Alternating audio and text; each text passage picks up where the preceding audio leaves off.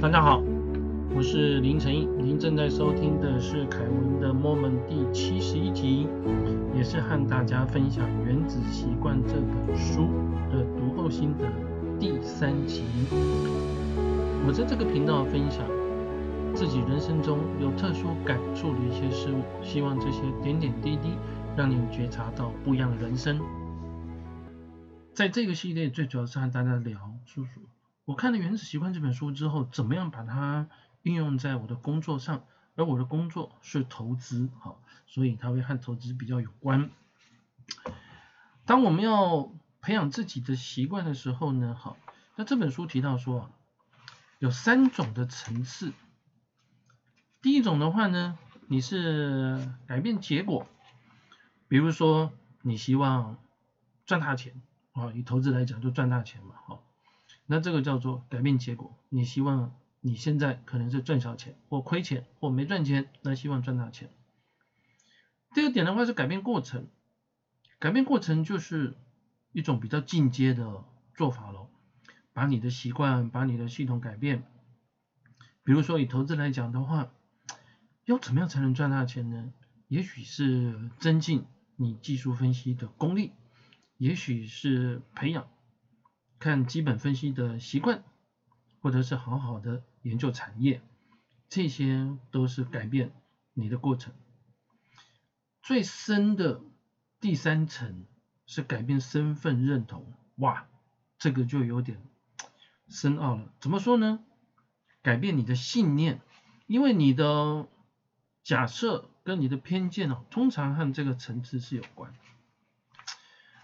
好。改变身份认同的意思是什么？那他举了一个例子，我觉得蛮有意思的。他说呢，如果你想要戒烟，结果有人把烟给你，然后你说不用了，谢谢，我正在戒烟。诶，好像合理，但是你有没有发现，这个人在身份上还是认为自己是一个抽烟的人，只是正在戒烟。通常哦。这样戒烟就会比较困难。但是如果第二个人拒绝的时候说不用了，谢谢，我不抽烟，诶，这不一样了。本质上你是一个不抽烟的人，你怎么会想到抽烟这种事情呢？抽烟这种事情跟你一点关系都没有。诶，这第二种人的话呢，就比较容易啊戒烟成功，因为你打从心底你就不觉得自己是会抽烟的人嘛。好。好的，所以这种第二种人所用的方式呢，就是改变你的身份认同。因此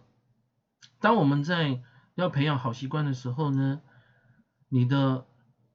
做法不是设定读，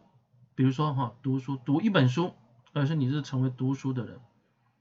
看到大家在跑马拉松，觉得跑马拉松哇很酷很厉害，你目标不是去跑一趟马拉松，而是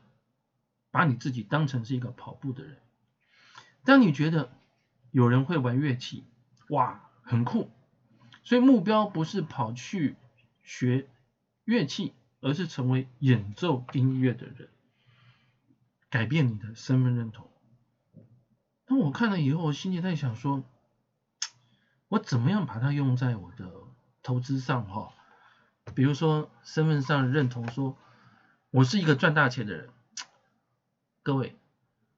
赚大钱呢，这有定义，而且当你在努力要赚大钱的时候，你从身份上就觉得自己是赚大钱人，但你实际上没有这么多钱，你就没有办法认同，所以你就会心里产生一种不合理感，不合理感的话就没有办法培养你成为这种身份的人，对不对？所以我心里想说，怎么样把它用在投资上？后来心后来觉得啊。也许从自己的投资上面常犯的一些错误啊，可以找得出来，把自己做什么样的改变。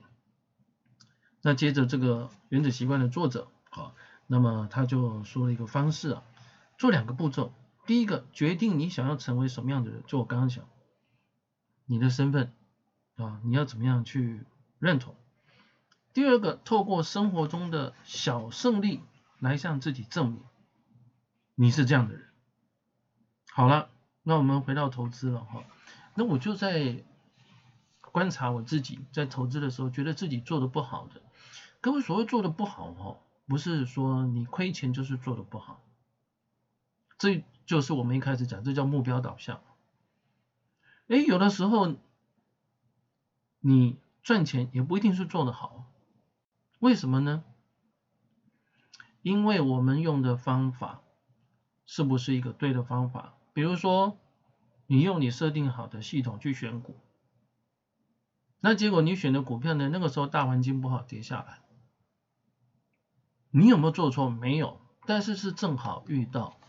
利空的事件，突发性的事情，那你的选股逻辑有没有错？没有错，但是你那次亏的钱，这能够说是一次错误的操作吗？不是。我们反过来讲，行情好的时候，哇，你看人家在追什么股票，你跟着去追，对这个公司也没有什么研究，看到新闻就买了，结果你赚到钱。诶，各位，那赚到钱就是一件好事吗？不一定。为什么？因为你没有办法每一次靠着看新闻追股票去赚钱，所以这不是一个好的操作。这就是我刚刚跟大家讲，亏的钱不一定是坏的操作，赚的钱不一定是好的操作，因为一个好的操作是能够帮你增加获胜的几率，减少亏损的几率，然后这一套方法可以重复的使用。好，好，注意到、哦、我所说的呢，就是说增加胜率，重复使用，有这八个字的特色。因此再回到我刚刚举的例子，看新闻追股票这套方法可以重复使用吗？不行。相信如果你投资过一段时间，人生中一定遇过很多追股票结果套牢的事情，所以它并不是一个好的方式。但是呢，如果你设定好了自己投资的方式，找到适合自己投资的方式，就算大环境不好，但是大环境不会永远不好。当生活回到常轨，当突发性的利空消失，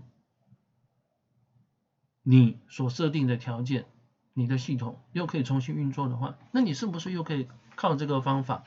来让自己的投资赚到钱呢？这就是我讲的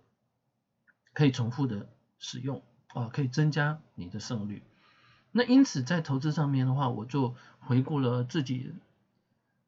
的操作，我发现、哦、其实呢，有的时候我的操作并没有完全按照自己所设定的条件。那个人投资者跟以前在金融机构投资有什么不一样？个人投资者就是一般的散户，我可能就是比较专业的散户。那因为以前在金融机构的时候，很多的资料资讯有人提供，比如说我们的研究的建商会提供，公司的研究同仁会提供，我自己拜访公司的过程里面，我会发掘或找到产业的趋势和方向，找到这家优良的公司，发现那是一家不好的公司。但是当我变成个人投资者的时候，我没有一件团队，没有很多的人可以去交换讯息或讨论，当然还是会有一些市场上面的同业或朋友保持联络，但是没有像以前那么密切，因为这已经不是沉浸在整个投资的环境里面了。那因此个人投资者的话，你所做的事情就是把自己的条件设定好。那个人投资者的话，因为讯息、啊、或者是资讯没有办法这么广阔、啊、没有办法这么及时的关心，因此我设定的条件是先看技术面和筹码面，再用基本面和讯息面去筛选和过滤。我举例来讲，比如说我今天我用技术面的方式、呃、找出来一档股票、哦、比如说创新高，哇，创新高这个股票为什么会涨呢、哦、可能有点搞头了。那接着我再看看筹码面，嗯，我发现说有主力在买超、哦、甚至这个主力的话是外资。好，创新高主力买超，那这公司为什么会涨呢、哦、再去研究了之后发现说，哦，原来他的客户、啊、是最最近，就我录音的时间二零零三年五月三十一号的时间呢，是最红的当红的人工智慧生成式 A I 概念股、啊、难怪有主力买它，难怪有法人买它，难怪会创新高。那这个时候我所做的这个事情就是说，我要不要在现在去买，我用多少钱去买，那我认为它有机会表现到多少，同时我把它的停损点设在哪里啊，这就是我所设的一个举了一个例子啊，操作的一个系统。好，那但是反过来讲，如果我今天看电视或看网络啊，突然之间看到 NVIDIA 就辉达的执行长黄仁勋在这地方演讲，然后底下很多人说，哇，这个生成式 A I 人工智慧真是太棒啦、哦、有什么概念股啊，然后我正好这个股票又在涨，我就冲进去了。那我知不知道它的获利到底怎么样呢？我知不知道它的技术面如何呢？我知不知道它的筹码面到底是主力进场还是主力出场？到底是外资或投信在操作？外资和投信在操作的股票通常又有点不太一样，以后有机会和大家去聊。所以我只是看到讯息，我就决定进场了。各位，那缺点是什么呢？诶，讯息没告诉你什么时候出啊，而且很有可能它被归类在 A I 概念股，但是它根本跟目前最红的就生成式 A I 的这个代表厂商跟辉达跟 NVIDIA 并没有关系。它的公司搞不好还是市场上面被排挤的一方啊，因为辉达看起来目前步调最快嘛，好，产品最完整，所以所谓的辉达概念股啊，就成为盘面上的焦点。那你没有搞清楚，一头冲进去之后，你买到了，并不是呃业绩正在往上，甚至业绩搞不好被排挤的。那股价的话，有可能冲了一下之后，大家发现啊又出场了，结果跌下来就套牢。这就是什么呢？有没有按照自己的方式和逻辑去做操作？而且呢，你按照这个方式逻辑去操作，才知道什么时候该进，什么时候该出，因为你的停损点设在哪里，你认为它有机会达到多少的目标价啊？所以这样我想到了，如果再回到原子习惯来讲的话，我怎么改变我的身份认同，然后又把它用在投资上呢？我设定的目标就是，我是一个有纪律的人，然后我每个礼拜都会用我所设的条件去选股，我所买的股票就在我选股的池子里面，池所谓的选股池 pool 的话，就是说我选出来股票就是那一些，我就从里面去买。那我不会因为呢，比如说人家传一个股票的报告给我，我就决定去买，我也不会因为说呢看到什么讯息就去买股票，只要它出现在我的雷达里面被搜索到，我才做投资，没有在里面拍谁我就不买。这就是我对自己的要求，并且就是我对自己所设下的定律，成为一个在投资上面有纪律的人。那接着下来我们刚刚讲第二个步骤，就是说你要不断的用一些、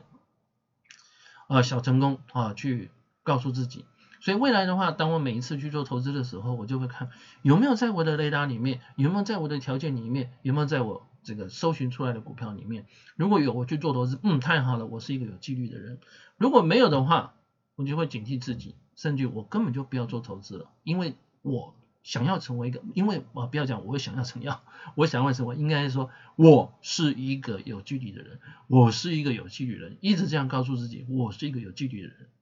成为这样有纪律的人，不代表说你每次买股票会百发百中，但是你知道什么时候进，你知道什么时候出，你知道风险在哪里，长期下来的话就会提高你的胜率了。诶，这就是我们怎么在看书之后把它应用在自己的工作上面了、哦、好，那么下一次的话呢，要和大家聊，当你设定了你设定了你的身份认同之后呢，好，那你要培养这个习惯。但如果讲到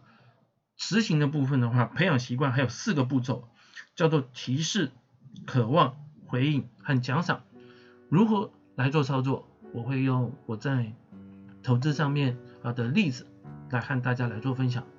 请记得对我们的节目订阅并评五颗星。最后祝大家健康平安，我们下次再会。